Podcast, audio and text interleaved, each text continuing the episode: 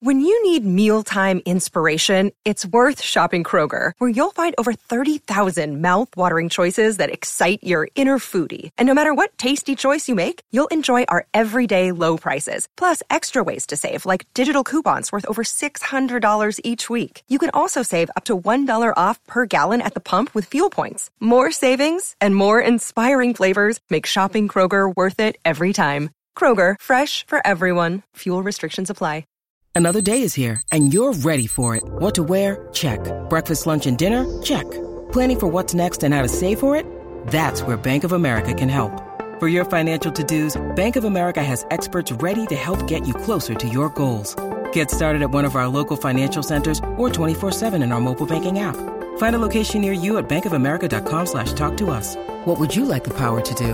Mobile banking requires downloading the app and is only available for select devices. Message and data rates may apply. Bank of America N A, member F D I C. I think we we were maxed out last year offensively, and then we added, you know, guys like Donaldson, and, you know, now sky's the limit. I mean, I think we can go out there. I know now we have a, a two-month season, but I think if, if we had the chance to play in a full season, we'd be able to break the record we set up last year. Because offensively, power-wise, I mean, I couldn't have imagined a team before I stepped into this one with, with more power. I mean, I don't think there is. High fly ball, deep left field. Donaldson has left the building. Here comes the rain shower. Yeah, so we're going to get Judd. That wasn't from last night, but it might as well have been. Baseball was back at Target Field last night. Judd with a firsthand account from the stadium here. Also, old tweets exposed on this Thursday, and a cliche Mount Rushmore, but thank you to Luther Brookdale Toyota on the corner of six ninety-four and Brooklyn Boulevard for helping us keep the lights on here at Score North. I mean, this has just flat out been the most uncertain and crazy four-month period, I think, not only like in some of our lifetimes, but for sure as uh, as people who bambi about sports on the radio and via podcast. So thank you to Luther Brookdale Toyota for standing by us. And we stand behind them in terms of the great service they provide, the great vehicles they provide. My family and I have been going to the same place for thirty plus years, six ninety-four Brooklyn Boulevard and Luther Brookdale Toyota dot com. T C L is a proud sponsor of the Score North Studios. Enjoy more of the things you love with T C L. These two guys have Minnesota sports flowing in their veins. Mackie and Judd on Score North and Score North dot com.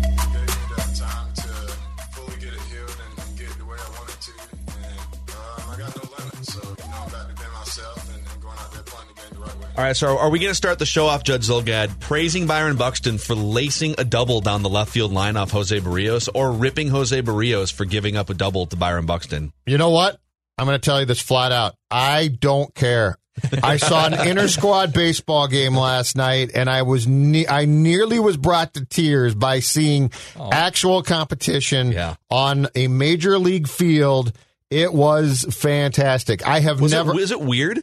Yes, it it's was four weird months since we've seen anything resembling that. It yeah. was weird, but it was also it was also glorious just to see these guys. I don't even care if they're, you know, if they're playing an, an exhibition game, or in this case, what what amounted to a four or five inning inter squad game. I don't care what they were doing. Seeing them do something that resembled their uh, craft was fantastic. So I'm not ripping anybody off last night. Although I will say this. The hitter's got some catching up to do, which is oh, not boy. surprising. I think that's it's going to take some time. That's oftentimes the case, right? It, it actually kind of depends when you go in, into like the first live batting practice sessions. Um, the hitters are always behind because they have to build up the timing. Like right. when you haven't faced a ninety-five mile an hour moving two seam fastball in four months, it just takes a minute to catch up. But at the same time, when you start off in in uh, you know spring training one point oh, pitchers are oftentimes for the first week telling the hitters what's coming so that they can get their timing down. I'm going to guess that wasn't happening yesterday. No, it wasn't. Okay. As far so as I can tell, no. They're just jumping right into it. Yes. And and the pitchers don't look like they have the pitchers don't look like they were affected by the months off as much as the batters were. But I mean, it's just going to be it's going to, to take time. This is going to be weird. But everything about this is weird. They're you know, it's July.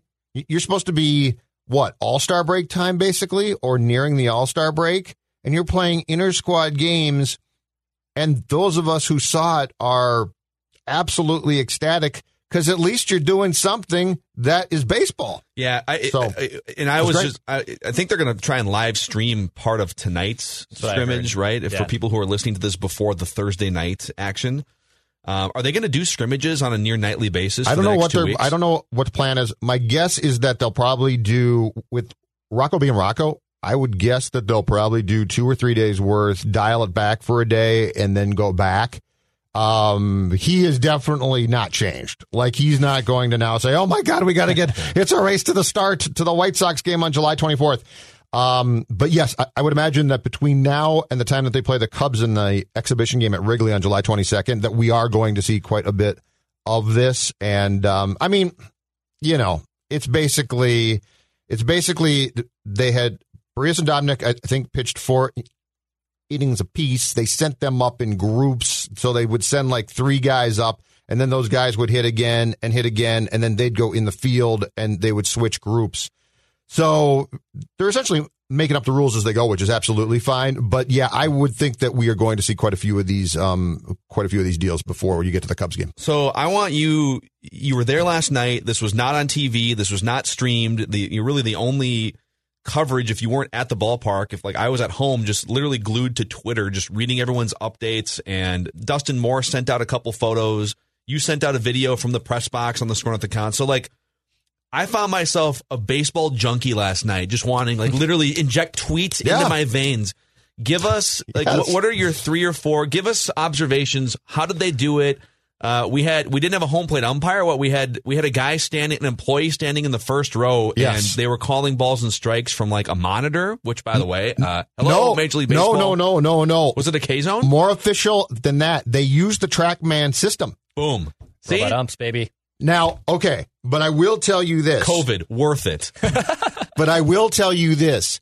You can see what the dilemma is going to be, because this this system right now is nowhere near set to employ. And I don't I don't know what the next steps are, but let's just say the the TrackMan robot umpire has problems identifying pitches at times. Mm. Well, but TrackMan TrackMan is more isn't TrackMan It's less about like creating a K zone. I mean, it can do that, but it's more about swing planes for golfers and baseball players. Yeah, but and I don't spin know spin rates and things like that, right? But they they said that there was somebody, I think, sitting upstairs around the press box who was getting what the call from TrackMan was. So TrackMan was making the calls, relaying them downstairs to the guy who was in the first row behind home plate, behind the protective screening. Did TrackMan have a mask on?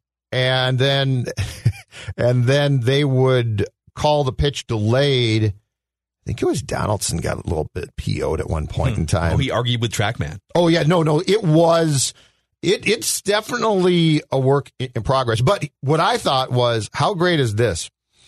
Can you? And this is no rip on the old school Twins, okay? Because for a long time, until things went south, they did some really good things.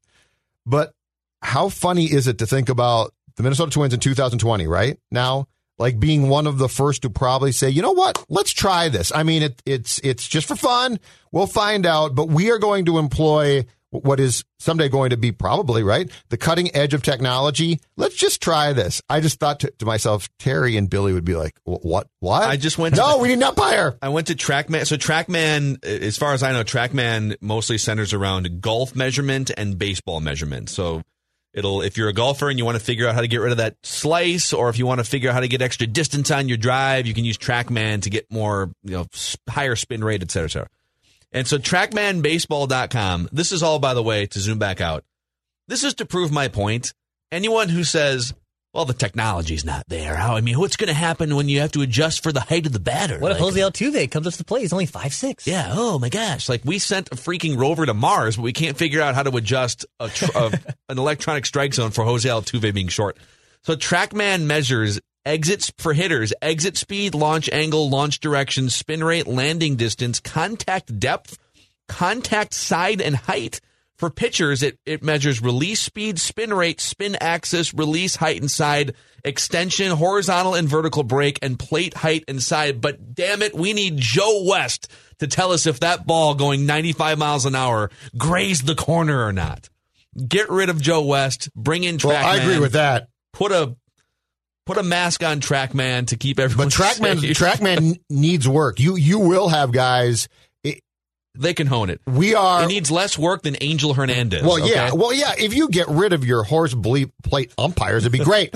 uh, but no, it, it was just it, it was intriguing to watch because to see to see like the ability that the computer has to identify pitches and how far they probably need to tweak that.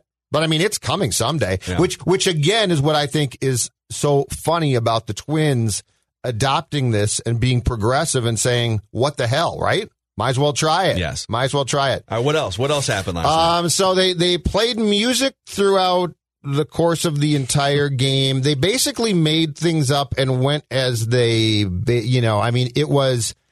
It was not disorganized, but it also didn't feel very official. So they like they played music. Like José Berríos is winding up, and they just have music and playing. They, and they, yeah, what kind of music?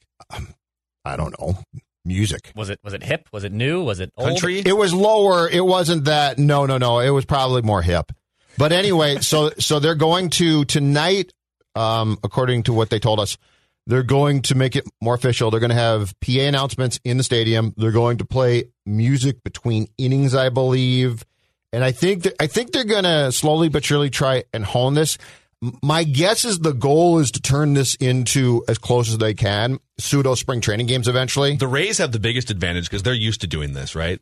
There was an no article fans? today, the Tampa Bay Times or something had an article about uh, the Rays management talking about having reduced fans in the stadium and what it's going to be like. Like, uh, hello, you guys will be fine. That's your life. Figure it out at the trial. It is, but it is going to be really weird. And it is weird when you can hear essentially anybody who gets upset, you can hear every reaction. Again, so what, I, I love it. It's marvelous, but it's going to be, let's just say if Josh Donaldson screws up or Rich Hill, unless they've got a delay, you might want to put earmuffs on the kids. So was Josh Donaldson, what did he get? Did he yell? Like, what was his general demeanor? Well, he was having fun, too. But, okay. yeah, but I mean, he just wound tight. I mean, I it's, fun it. I it. it's fun to watch. It's fun. This is zero knock. It's fun. But I, I sense that he likes to give pe- people crap. Hey, that's fine. It's sports. Um, but I just, I believe, let's say, if you're playing um, game two uh, in Chicago against the White Sox, and let's say Country Joe rings him up. With no fans there, you're going to hear what he thinks about Country Joe. And then when he comes up to bat the next time around. High fly ball, deep left field.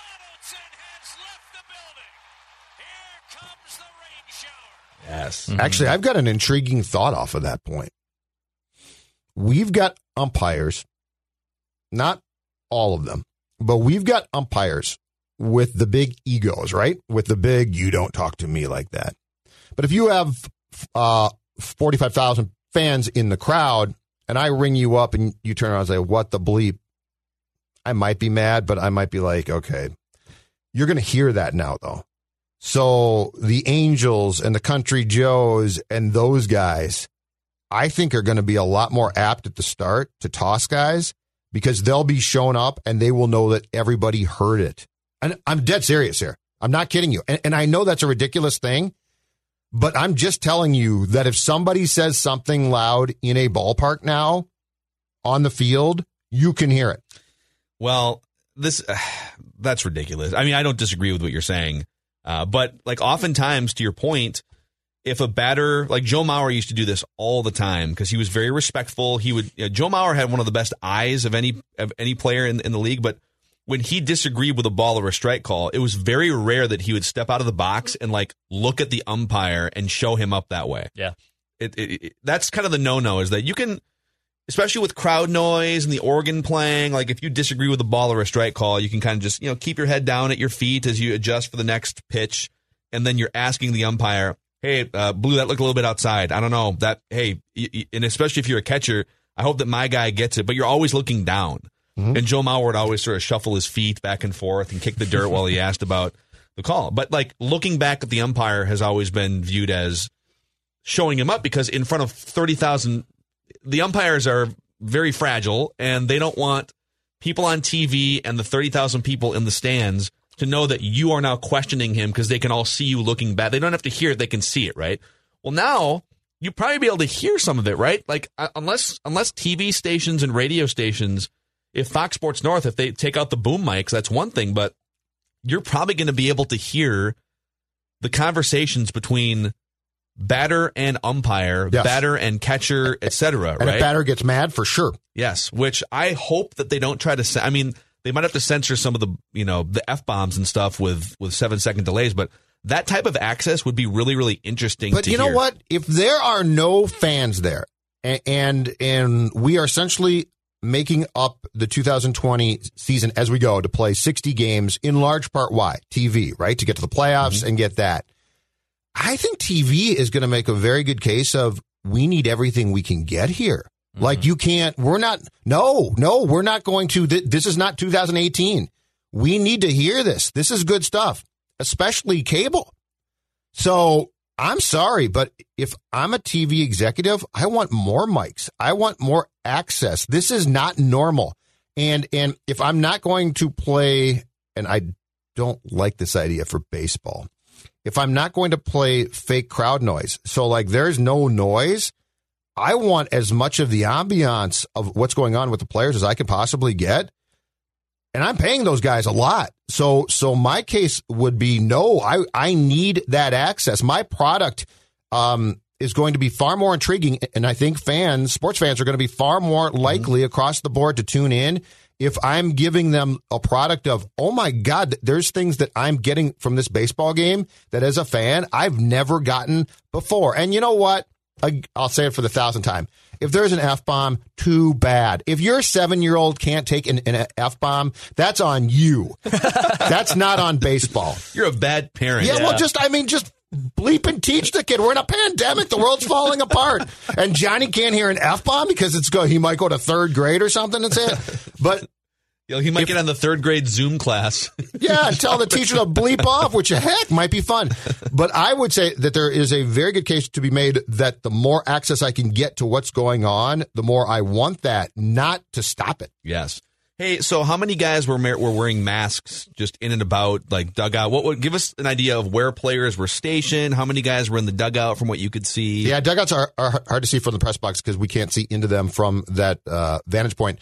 Uh, I would say a lot of guys come out wearing masks. As they get going and get on the field, they take them off, which is fine. Some guys kept them on. I want to say, and I might be wrong here, I want to say Marwin Gonzalez might have kept his on the entire time. I think it comes down to comfort. He's just here. trying to hide his face from the Astros cheating I scandal. Knew right. gonna, I knew you guys were going to bring up the Astros cheating scandal. We haven't forgotten. Nope. People don't forget. Yeah, Jose Altuve, you're still getting a fastball. Rami, love yeah, you, Rami. Right on your shoulder. Love you, Rami. Miss you, buddy. Um, but... Y- It looks to me like they've basically told guys, get out of the clubhouse, get on the field, wear your mask onto the field at least to start with, but there's no mandate to keep them on. Um, I mean, if you're standing in center field, yeah, and you're exactly right. Away it's from somebody else. Absolutely yeah. fine. The the o- the only thing that's going to be ultimately probably a little bit dicey um, as we get farther into this is the catcher, right? Because the catcher the catcher can't wear a mask and wear a mask. You couldn't breathe well. Well, right? is there a ty- is there a type of uh, this is me asking baseball to I don't know innovate. Is there a type of mask you could wear that's all in enclosing? Like football's coming up with these new helmets, and hockey. Has, I don't know about know, that. College yeah. hockey has a. Well, think about this. Like yeah. in college hockey, like a you've plexiglass got, you, you got mask. A plexiglass, because really, so all right. I was at a patio restaurant the other day. I'm trying to think of which one it was. Um, I can't remember. We were actually, you know what? It was very posh. It was Cove and Wayzata. Oh my. God. Oh, I like Cove and Wayzata. So Don't good. tell people that. Though. Oh, that, my God. That yeah. makes me sound bad. The Take lobster here. guacamole. Oh, yeah. It's got Cove and Wayzata. I mean, I had Take to take here. out a financing plan to pay yeah. for it, but it was yeah. unbelievable. It was so good. So, um, but the servers were all wearing, instead of wearing traditional cloth masks or whatever, they all had these little, like, almost like hockey shields. So yeah. you put them around your ears, and it's like a plastic shield that goes kind of under your chin and up over your mouth. And the goal is to prevent, like, you know, your... your breath, your breath and like your saliva from flying out at people, right? That's the point of a mask. I've seen servers at other restaurants do it, and then even Kowalski's. I was in there on the fourth of July, and they just sell them like in front of the cashier. Like you can buy them if you if you the want plastic them. ones. Yeah, the plastic ones you'd guard over your face. Yeah. Yeah. So I think if you're a catcher and you have just some sort of like plexiglass or plastic piece over your mouth and nose that goes down, like, and then your mask though goes That's part of your mask? I don't know. Like somebody, catching mask? Somebody innovate this. You know, somebody come up with something. I'm just saying, I'm saying catchers are going to be the one position that are probably going to be a little bit more susceptible. Outside yeah. of that, for baseball, I think you're I think you're fine. Yeah, and I guess you're I'm, outside. And I'm only thinking of like the susceptibility of the players who come up to bat having Here's to go next to the catcher, to but like are the players going to be spinning do you down? Want, do you want to turn around to get a baseball and, and have Joe West breathe like this, right? God. Hand you the baseball and breathe on you simultaneously. No offense, Joe, but you strike me as the type of guy yeah. who might have been at a country bar the night before the game, and you make me nervous. Well, wouldn't wouldn't it? I've always said this. And I'm yeah. sure baseball's thought of this, but you know, other than just like the risk of getting a line drive to, if you're Joe West and you can't jump out of the way of a line drive, wouldn't it make more sense for someone behind the mound or behind second base to call balls and strikes?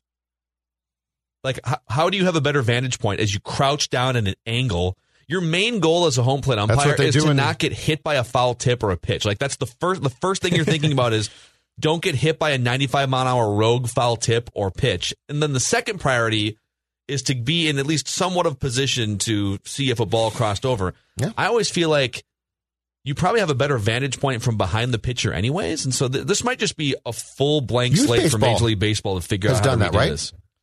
Does what?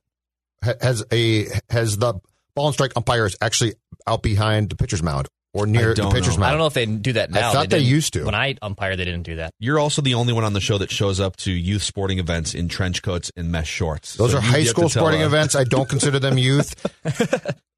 That sounds. Don't make it sound like I'm going to Little League baseball games or ten-year-old hockey games. Okay, hey, I'm Uncle going. Judd. I am going to high school, and uh, God knows there. Want me to ump your game those. from behind uh, the pitcher's mound? No, no, no. That is that is gross. That is so wrong right there. That's wrong. Why? That's wrong in so many ways to say about a fifty-year-old guy.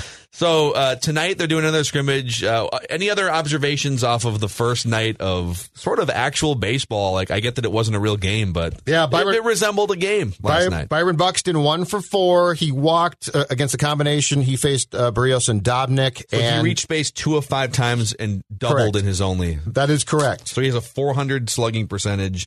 And uh, a four hundred on base percentage. He also he also made a very nice catch off of a drive by uh, Cruz. Um, I will say, and this is to this is to uh, bring up a take I think that we had, and it's not surprising, spring training. I will say this: it might only be sixty games, but man, am I curious to see if this guy can play fifty-eight games. I am so curious to see this because again, it makes a huge. He's one guy who, if you just say right now he's going to miss twenty-five games, that's going to be a huge deal. Yeah, this is someone, I think it was our buddy Jake DePew from the Score North Twin Show. We were texting last night, and it really, you think about what this season's going to be. It's as if you played the first four months of the year, and on August first, basically, with two months to go, the, so the stretch run hits, and you're tied with Cleveland and Chicago, and you play them ten times. Correct. So if, if this were if this were a normal season and the Twins are really good, hey, you know, whatever, the Twins are good or they're above five hundred, but you get to August and you still play those teams a lot. Yep. And you're tied with them in the standings, you wouldn't feel great about their chances to make the playoffs, right? You'd feel like, ah, the Twins are good, but baseball is weird in in a, in a two-month stretch, mm-hmm. and that's what we're going to get here. Uh, real quick, we had a ton of reaction off of our all-time Twins quad A-team discussion from yesterday. We posted on social media. At Score North, Instagram, Facebook, Twitter, and also at Phil Mackey, at Jay Zolgat, at Dex's Tweets. And uh, among other people, Casey Fien jumped into the conversation. I wouldn't consider oh, yeah. Casey Fien a quad A no. player. He was a good reliever yeah, for a couple he was, years. He was solid. Had some arm issues. But he's got knowledge. He has in-depth knowledge. He has a lot of knowledge. About the He's the a credible witness. Team. Yes. And uh, and he was adamant that, that Chris Colabello should be on this roster. And I think he's right. Chris Colabello... Yep. He was he he was actually uh, he didn't get even called up into the the Twins pipeline. Like, he was an independent ball player from age twenty-one through twenty-eight. Yeah, just mashing out in the I think it was the Can-Am League out in wherever out east somewhere. Uh, he played for like Worcester for eight years in the Can-Am League. He comes in his first year in triple A. He hits like three fifty-seven with twenty-five bombs, and the Twins call him up, and he was unbelievable for like three months. Mm-hmm. Got a bobblehead. Made players in the clubhouse jealous because this who's this no, new guy with the bobblehead. They did the they, oh, the, the bell thing. It's right. The Colabello. That's right. That, that was, I've still got mine at home. So I almost think like, so Chris Colabello is a D H or a first baseman. You could maybe squeeze him in the outfield, but Kenny Vargas, probably have to say goodbye to Kenny Vargas. Oh, I don't Chris know Colabello. About that. Okay, okay, I've got, I've, mm. the Colabello one I like, but I've got the dissenting vote. And here it is. The man cheated. Steroid user. Do you think he was using steroids? He, he got performance with, enhancing with drugs. The Blue Jays, right? Yes. Do you right. think he was using steroids with the Twins? I think there was a good chance. Mm. All due respect to Colabello, I think there was a decent chance. Kenny Vargas, man, he fits. Uh, I like your pick there. He is like, because he's it.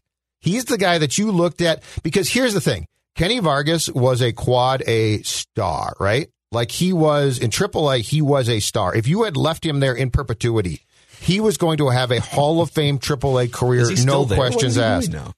Um, question. He was traded to Cincinnati. Then I think the Twins got him back, and then somebody else got him. But the point is, he, Colabello was a shooting star. Vargas was a legitimate, oh my God, he is David Ortiz in triple A. Actually, this is a good, go ahead, Dex. Using the uh, Tiger system. Shocking, with Gardy. Oh, oh that's, did they just release him yesterday, maybe? They might I, have, I feel yeah. like there, some is, news came out about him. What is Gardy doing, by the way? I don't know. Gardy's got the band back Dude, together, man. Dude, take the season off. The band back together. I'm really worried about him, by the way. Actually, Vargas last year played fifty-four games for the Chibolote Marines in the Japanese oh, yeah. Oh, yeah, Pacific yeah, yeah. League. Totally. Yeah, he played. Actually, he played for three. Looks like he played for three different four. He played in the Puerto Rican Winter League. He played in the Japan Pacific League, and then he also played in the Japan Eastern League. Home runs? Do your home run totals for us? Eleven home runs in one hundred twenty games. The power has dipped for our guy Kenny. He's only twenty-eight years old. More complete, he's still in his prime. More complete player now. Doesn't look like it. Okay, but this is a good segue. Now Rushmore's easy. It's the cliche Mount Rushmore Sports Talker of the Week. With Mackie, Judd, and Robbie. That is why I would put him on the Mount Rushmore. Those would be my four. All right. Cliche Mount Rushmore Thursday here, gentlemen. Who is on the Mount Rushmore of Twins players we were nervous would become David Ortiz? So this is this is a list in the last fifteen years, right? Yep. The Mount Rushmore yep. of guys we thought would become the next David Ortiz and and didn't. And we've got two of them. Kenny Vargas has to be on there. Oswaldo Arcia has to be on there. Yeah, uh, I mean, we, I, got. I led that charge. We talked. Sure. Yeah, I was going to say this show talked about that, seemingly seemingly endlessly at the time. I actually think Chris Colabello deserves some consideration because the Twins. It was very controversial leading into two thousand fifteen. Uh, Chris Colabello was mashing in the minors. They had he had he had kind of fallen back to earth in the majors, but I think there was a lot of nervousness about, dude, you can't let this guy go. He, he actually played really well for Toronto on that A L C S run too. He had a couple postseason bombs. Yeah, you yes. know why, so, dude? He hit. Yeah, he was this dude played one hundred games for Toronto in two thousand fifteen. He hit three twenty-one with a five twenty slugging percentage. Juice, juice, juice, juice. I was never in the playoffs. He had a he had a, an eleven hundred yeah. O P S in the playoffs that year. He was sweet that year. I was never worried about him becoming the next Big Papi. Personally, I never saw that happening. I think he's I think he's in the mix in this discussion though. Who else do we got? All right, here's some other guys I had on my list. Aaron Hicks. Mm. We were very nervous when Aaron Hicks got traded. A lot of people were very nervous. I, I see the I see when you put it in that context, it makes sense. Yeah, the definition here is right. Guy gets let go or traded by the Twins, yeah. and yeah. and the and the initial thought is, oh my God, what if he becomes the next blank? You got, you guys didn't see John Ryan Murphy hit that home run off a Perk with the Yanks. That's right at Target Field. I think it was July of two thousand something. Perk's never going to live that down. No, John Ryan Murphy was going to be the Johnny Bench for the Twins for years to come. Yeah. Okay, so. Aaron so Hicks. He, so he's at least in the discussion. I'll yep. give you another one because in retrospect, it may not seem that this guy belongs, but he was so good in two thousand ten. He was the number one overall pick, and the Twins kind of just like he had a down year in two thousand eleven, the Twins, and he was kind of a pain in the ass. Delmon Young. No. Delmon Young was twenty-five years old. He had a huge season in two thousand ten, and I do remember a lot of people saying, well, here watch we go what's going to happen. Yeah. He's going to go. He's only twenty-five years old. He's going to figure this thing out. Clutch here in the postseason, just like Papi. Big time clutch here in the postseason. He won the A L C S M V P, yeah. right? Didn't he? He's got a ton of it. I would put Aaron Hicks ahead of Delmon Young personally. Okay. Oh, yeah. Okay. Delmon Young was so despised by such a large group of Twins fans and probably media. Frank. That um, Aaron Hicks, I think I would put ahead of him. Okay, so those guys are in the mix. Um, yep. This this one might have just been me, and turns out I was kind of right. J J. Hardy. J J. Hardy had the wrist injury in two thousand ten. Oh. I, I remember I remember on the Royce and Mackey show, I said, listen, this dude's going to go to Baltimore and hit a bunch of home runs and do what he did in Milwaukee, and the Twins are going to regret this, and they did. They traded him for Jim Hoey.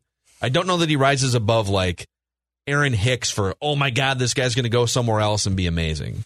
But he's yeah. in the discussion. Yeah, I would say, so far, the names that you've listed off, I would say Aaron Hicks is my top one. What about my third one? Carlos Gomez. Yeah, that's not a bad one. Yeah. We yeah. were kind of sick of him because he swung and missed well, at everything, and he spin, spin himself into the ground and on the strikeouts. And the trade and the trade for Hardy was a good one, and then they botched that so badly, mm-hmm. and then he he clearly went on and had what four year run? Yeah, four five, five years of being a pretty productive player. That's not a bad. That's a good one. I like that one a lot. The other one that came to mind, and this might be wrong, but I feel like. Because the Twins kind of chose this guy over David Ortiz, and then he went to Washington, Matt Lekroy. But I think he kind of played himself out in Minnesota. Yeah. He, there wasn't any angst over him Frank, leaving. Frank Robinson crying because poor Matt couldn't, what what I believe the team that the Nats were playing were stealing bases on Lekroy left and right. Yeah. And Frank Frank Robinson, Hall of Famer, two-time M V P in both leagues, was reduced to tears by watching this guy play. He can't make the list. It was really bad. Yeah, it and, was. And I believe Patrick said, I, I think the story is that they um, they designated Ortiz for assignment because they didn't want to lose Matthew Lekroy. I believe that's the story. Uh, and Lekroy was fine. He wasn't a total bust. He was just a good old country boy. He wasn't David That's Ortiz. What he was. He was a yep. country boy. He, yep. He could hit some, but yeah, I like Gomez and I like uh Hicks. Okay. Dex, what do you think? That's my favorite. Okay, I, so Vargas and Arcia are like the George Washington. Yeah, they're cemented on there. Okay. Um, I think Hicks probably deserves to be on there. And he hasn't, now this the other guy who I'm thinking of hasn't left the Twins, but it's always going to be it, and that's Miguel Sano. If they ever cut bait on Miguel Sano, it's that's going to be your number one comparison. I kind of like that because like, that has been the discussion. Every time, Judd and I three years ago on this show started down the path of, all right, I know Miguel Sano is this hot young commodity and he hit a bunch of home runs, but if you could trade him for blank, at the time it was Chris Archer, like if you could trade yes. him for a starting pitcher, would you do it? And the main response back that we would always get is, boy, if you trade him, he's going to be the next David Ortiz. Yeah. I don't think he's going to at all be the next David Ortiz. I think he's a good power hitter. He's like, he's Josh Willingham yeah. is what he is. And he can, and he can play first base. I kind of like that one. Yeah. The interesting thing, if they trade him, think about this for a second. If they deal him now, it's going to be after so many second chances, it's going to boggle the mind. Yeah. Like the patience that these guys are showing with this guy, and I know that he can hit mammoth home runs, and I know that at times it, it looks like he has a desire to be a good player, and I know that there's a huge or a large probably faction of the Twins fan base that will defend him and anything he does.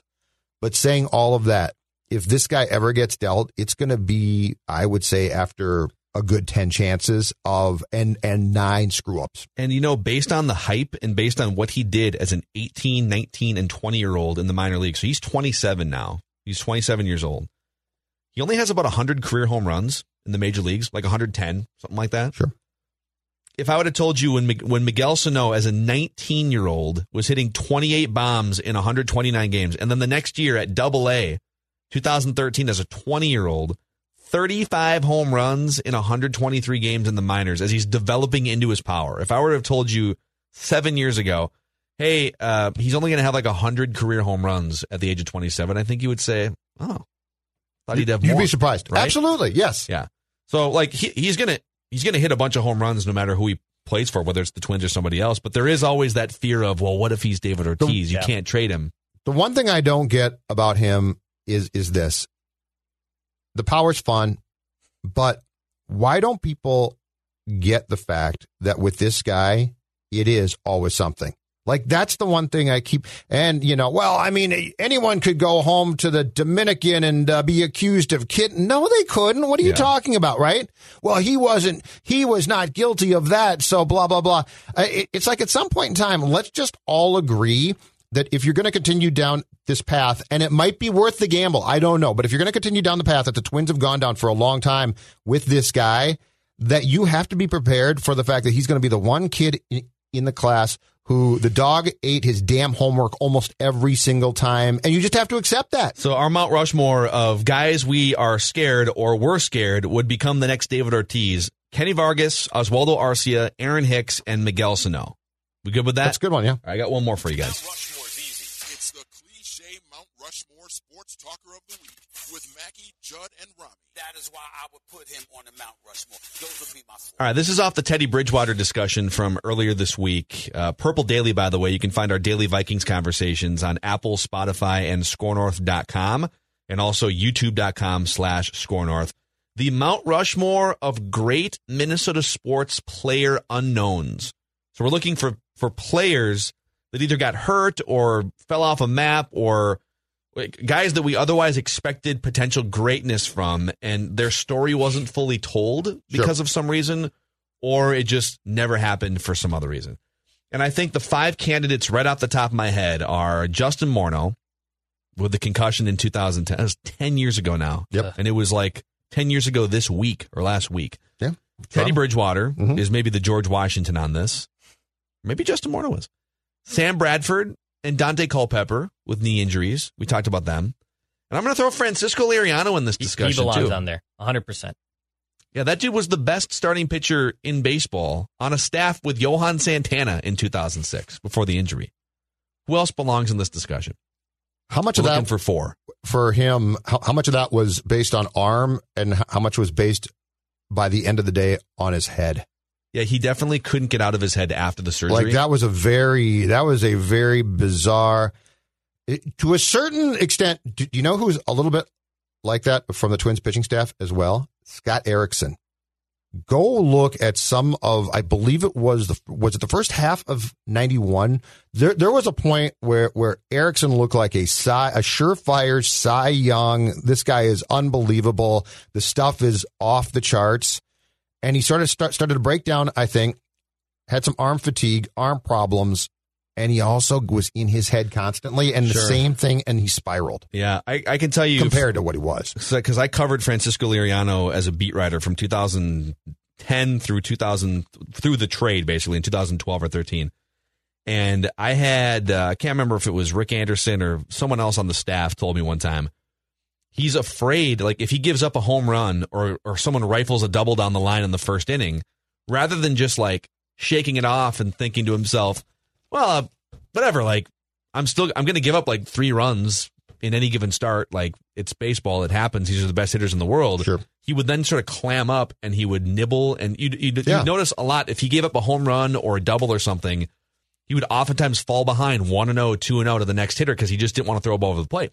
And the coaches would always tell him, dude, you you drive a Ferrari. Like, you throw ninety-seven miles an hour still. Just throw the ball over the plate. Um, and so they actually had, at one point, they had Joe Mauer and other catchers in game.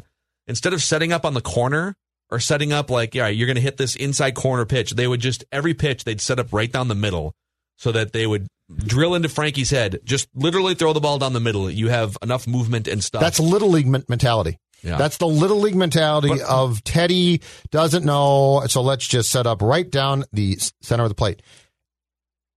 Question for you off of that point. Take Frankie right now, put him back in, in near his prime, and let's just say the arm problems have started, okay? He comes back. Current Twins um, staff, instead of the previous one, in charge. How much potentially different is his story if these guys, instead of those guys, get hold of Frank, uh, uh, him? Yeah. Frankie. Um, well, I think he still gets hurt. Sure. No, I'm I saying, he still gets but hurt. I'm saying, so he's rebounding. So he's coming back. Yeah. Yeah. He, he performs better. Like, I think, I think this front office and scouting department and field staff all the way through up and down, when compared to like the end of the Gardy Terry Ryan run of infrastructure, I think they just do a better job of empowering pitchers and getting the most out of pitchers. And like, they, they can confidently go to a pitcher and say, this is what works right now in today's game. And we're going to transform you. We're going to we're going to get the ninety-seventh percentile out of you, Tyler Duffy, right? We're going to get Taylor Rogers. Your peak is best reliever in baseball. We're going to get you close. Mm-hmm. And I think Francisco Liriano, even post-surgery, his peak was one of the best pitchers in baseball. In two thousand ten, we kind of saw it, like his first full year back mm-hmm. as a starter when the Twins made the playoffs. He was damn good. He had an E R A in the three and a half range, struck out like two hundred batters, was in the mix, I think, for Cy Young. He might have got some Cy Young votes or something. So I, I do think for many different reasons, like Francisco Liriano is part of this Mount Rushmore. That's a good one. So Teddy, Justin Morneau, Francisco Liriano, who else? I'll, I'll give you, this is kind of an obscure one, because the, the Wolves drafted him, then traded him, then got him back after some knee injuries. So it's it's just mostly a Portland one, but Brandon Roy is a what if.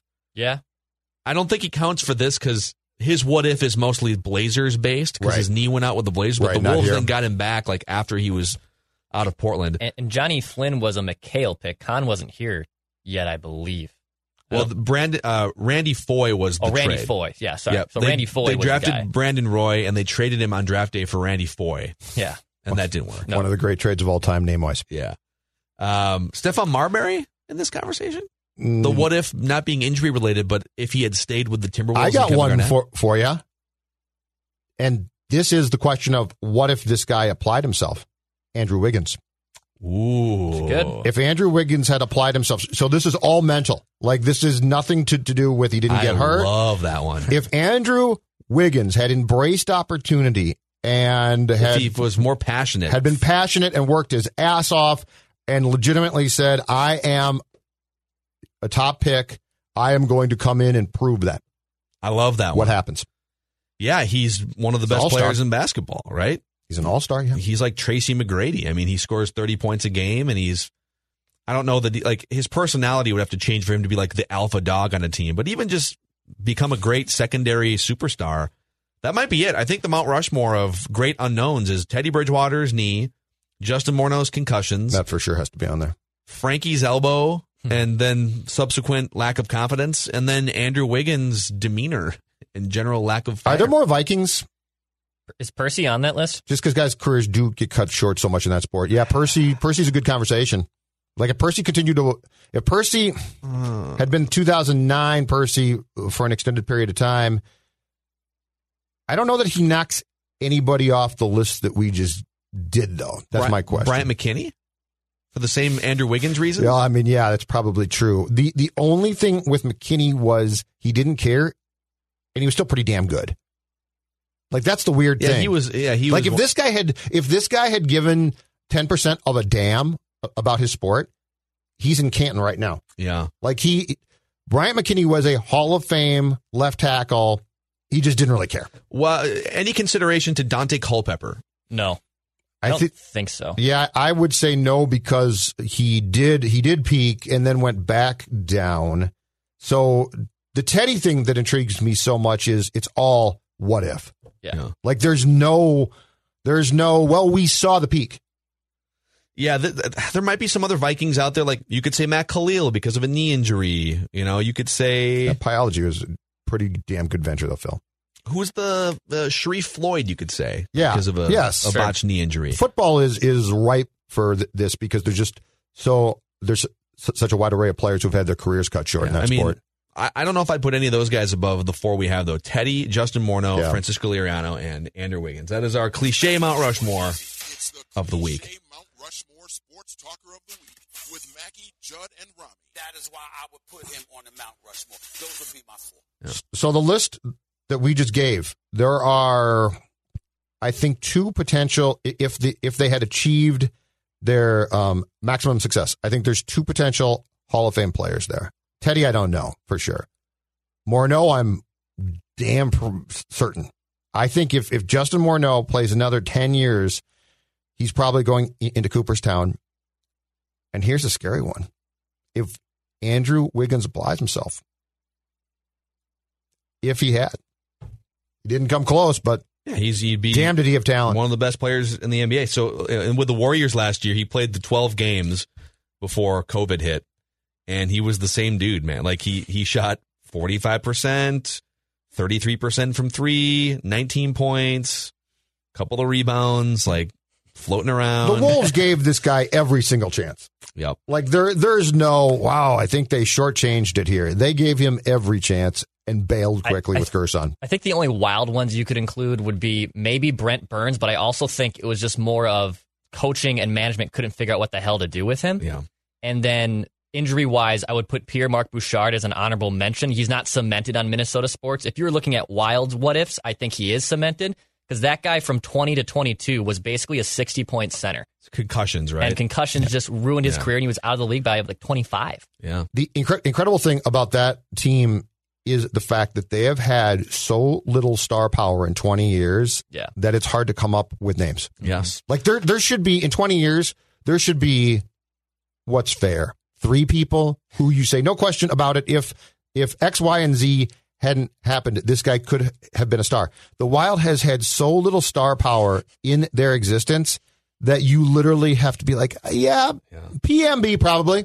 Uh, and by the way, cheap plug here, you guys had Billy Guerin on Judd's Hockey Show yesterday, which you can find Judd's Hockey Show episodes in a standalone podcast feed, Apple, Spotify, ScoreNorth dot com, or as part of the Mackey and Judd podcast feed as well. So uh, Billy Guerin talking about, well, talking about a bunch of things, including the N H L's, uh, the, the the schedule that came out yesterday has teams like the Wild that are looking to uh, qualify for the playoffs starting in, a what, three weeks from now? Beginning of yeah. August? Yeah, training camp, if... if they the, report in two weeks, and then... Train, training camp probably is going to start on Monday, and then I think they're going to start around August first with yeah. the uh, qualifying round. So we have a, a couple things here to get to uh, still. Old tweets exposed and Declan's patio confession that he wants to bring up on the show, but a quick thank you to Federated Mutual Insurance Company. Federated has been helping business owners in and around the Twin Cities for over one hundred years, and this year is probably the most important year to have the expertise and the peace of mind that comes with a business like Federated standing behind your business. They measure their success based on the success of you, the client, and they're here with written pandemic policies and response plans and just a bunch of different tools that will help you during this crazy year of two thousand twenty.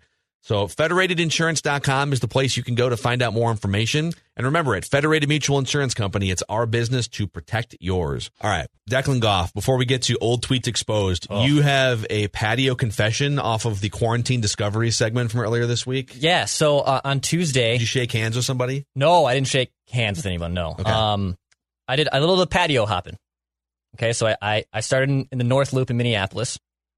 And then I ended up going, that's not really where the story is, though. I then went to go to downtown Saint Paul. I'm from close to downtown Saint Paul. I was with a friend of mine. They wanted to go check it out. And I said, okay, let's go to downtown Saint Paul. So we go to Mears Park. We're in Lower Town area, which is a great area. And we pull up, and, and it's, there's a patio outside. All, it, it was Bulldog. It was the Bulldogs patio. And it's very socially distanced. There's next to no one there. It's five thirty, six o'clock on a Tuesday. So I'm like, oh, perfect. There's no one here even. Excellent. This is exactly what I wanted. I want to get out of the chaos in Minneapolis and go in a little more secluded spot in Saint Paul. So as we get our drinks, all of a sudden this group of like five people start walking up, and they're like, clearly had come from like a swimming pool or a beach because they're all like in their swimsuit gear. Wow. And all wow. of them are, I wouldn't say blackout, but they are hammered. They wow. are very, very drunk. They're probably not wearing masks. Not wearing masks. None of them were. Oh None God. of them were wearing masks. But at the table right behind us was their friends. Oh, no. So then they come up. So the and, tables are kind of next to each other? Yeah, yeah. So we were, it was it was distance. It was six feet. But like we also wanted to be away a little bit. Like there was a there was probably like three tables that were taken right by the door of the entrance of the of the of Bulldog. And then it extended, I don't know, probably about fifty feet down the sidewalk. It was a pretty expanded patio space. So we went down more to be away from other people, right? And then this group of five or six come up in their swimsuits, some provocative, some not, some like even makeshift swimsuits. And then they see their friends here, and they just start like hugging and touching everyone. So you're just no uncomfortable because you're close to them or what? Yeah, yeah, I, I, that happens. And then they like clearly the waiter. They're like friends with the waiter, the waiter that was serving us. And like, so he's like hugging she, he, she, she is like, I didn't see too much like physical touching, but they did order a round of shots. Jameson shots, by the way. Like the, the, clearly these people were throwing down at six o'clock They're on a Tuesday in Saint Paul. I mean, more power to you, but wow, that, that takes a lot of guts there. And then the waiter does a shot with them. Oh, wow. And I am like, I'm kind of intrigued just because of the S show that was this group. So like, I'm trying to take the COVID lenses out and being like, man, this is like one of the most intriguing groups of people I have ever seen at a patio right now who doesn't give two bleeps of what's going on. And yeah, the waiter was then with them. They do these shots. and it was just like the physical touching and the lack of clothing and no mask, no gloves, none of that was really freaking me out to the point where I almost just did get up and leave the patio space.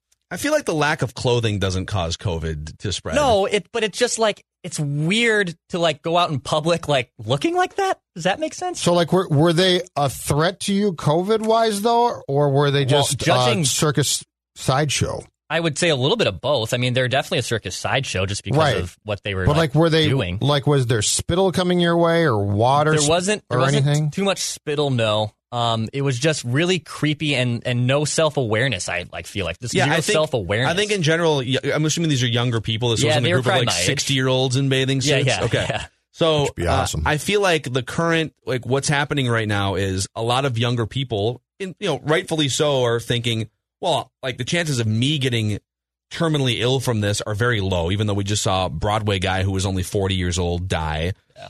And there's been other examples of young people. But like for the most part, you're probably not going to get knocked on your ass too bad by COVID if you're a twenty-five year old.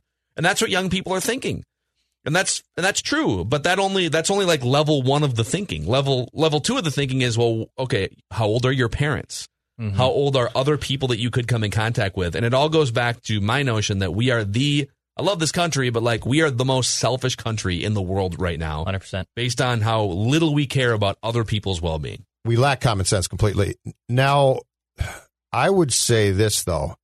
I, I would say at that point in time, I would probably walk. I'd be like, this ain't for me. And the other thing, too, is this is why this is, un- unfortunately, as much as I love bars, this is why I'm av- avoiding bars, because COVID and And uh, booze, personally, at home, they mix perfectly. They mix very well. They mix really, really well. Yeah. And and so I am, th- this is this is not an endorsement for sobriety, overrated.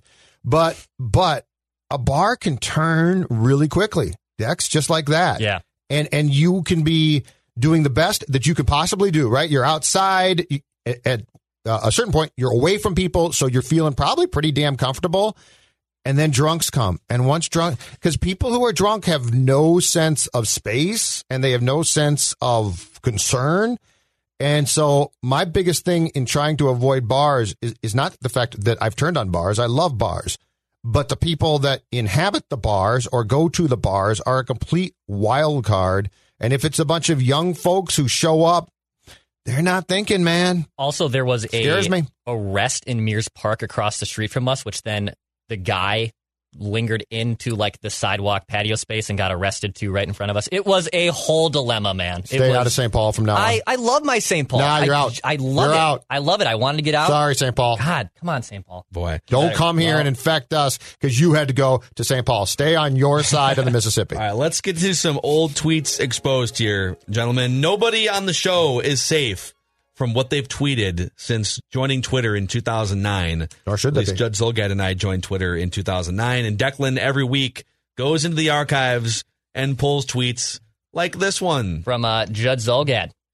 This is from June twenty-fourth, oh, yeah. two thousand nine. First Judge Zolgad Twitter account, by the way. Yes. Uh, let's say Booty, he's talking about John David Booty, yeah. doesn't get cut when Favre joins the Vikings. How much will Booty go for the number four? I wouldn't give it away. So this isn't yes. This isn't necessarily like a, a bad take from Judd, because there was, I, I was all in on J D B, U S C guy, and but he was the casualty. Boy, he's got the number. The more the more Declan brings up the quarterbacks he's been all in on. So you've been all in on Josh Freeman you know and John David Booty. Yep. Vikings fan. He's been scarred. Yeah, man. Don't, I, I, don't blame Dex. Blame the team. I feel he like... He doesn't know... It, this is Q B P T S D. This is sixteen-year-old Declan right here. That is all No, but I mean... For you, this one, not for Freeman, for John David Booty. Dex, you're a victim, man. I know.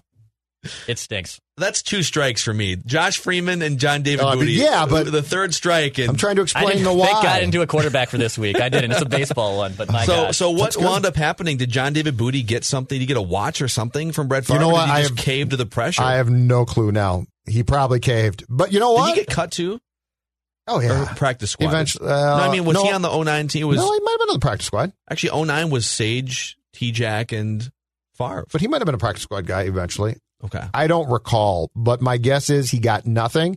I would have asked for something. It's a strong, it's a strong ass tweet from two thousand nine, boys. I like it. I like old old Judd. They are great. I love old tweets.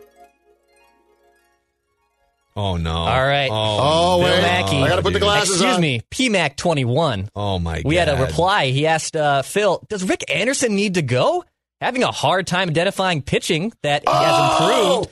And Phil oh, claps listen, back. My, my dunk is correct. Scott Diamond, Francisco Liriano, Jared Burton, Glenn Perkins. Okay, on the date of this tweet, which was sent um, almost eight years ago to the day, July yeah, wow. fifteenth, two thousand twelve, okay? So he's twenty twelve was a rough one for the Twins. You can all admit that, okay? No kidding. All right, but let's go through these four, okay? Yeah. All right, Jared Burton was a great reclamation project. Jared Burton was actually legitimately one of the best relievers in the American League for like two years. The Twins just this was a this was an era of bad decisions and bad signings and bad pitching.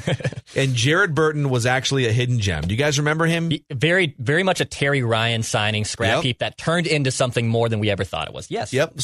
So, and so again, like, I don't know, did, how much credit does Rick Anderson deserve for that? I don't know, but Jared Burton was really good.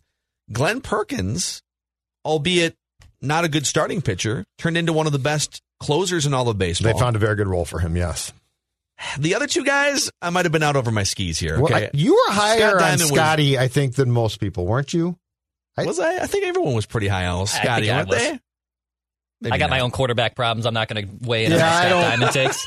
I don't remember. I wouldn't say I was high on Scotty Diamond. I, I would probably, say he was a pitcher who was, unfortunately had to be important to them. Yeah, I probably drank a little too much Scott Diamond. Liriano, actually, they probably get more blame than credit for. Yeah, I agree with that. Yeah. I mean, body of work, Rick Anderson.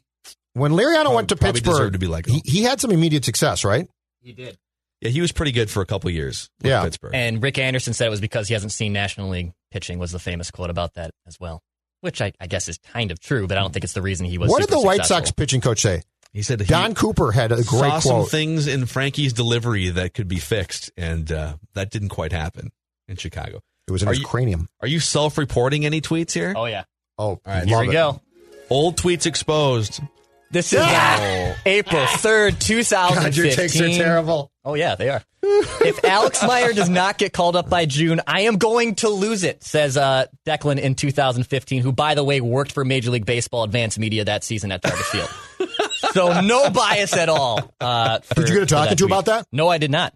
I was very, I, I, I was pretty good at, at not bringing that stuff up. Okay. It was a photography gig. So, and I, I oh, yeah, so okay. it was, I was very much behind the scenes. Actually, it was uh, Derek Wetmore was the first one to have this job, and then he recommended it to me. And then it was a, it was a fun little photog gig. It was, it was, it was an all right gig, but Alex Meyer, who I was pretty big on. Okay. What, uh, what was the date of this tweet again? April third, two thousand fifteen. So probably right around opening day, and or maybe like the first week of the season of yeah, twenty fifteen. Yeah, he was supposed to be the hot thing. Yeah. So April third, two thousand fifteen. I'll so this is actually, he didn't make his first start.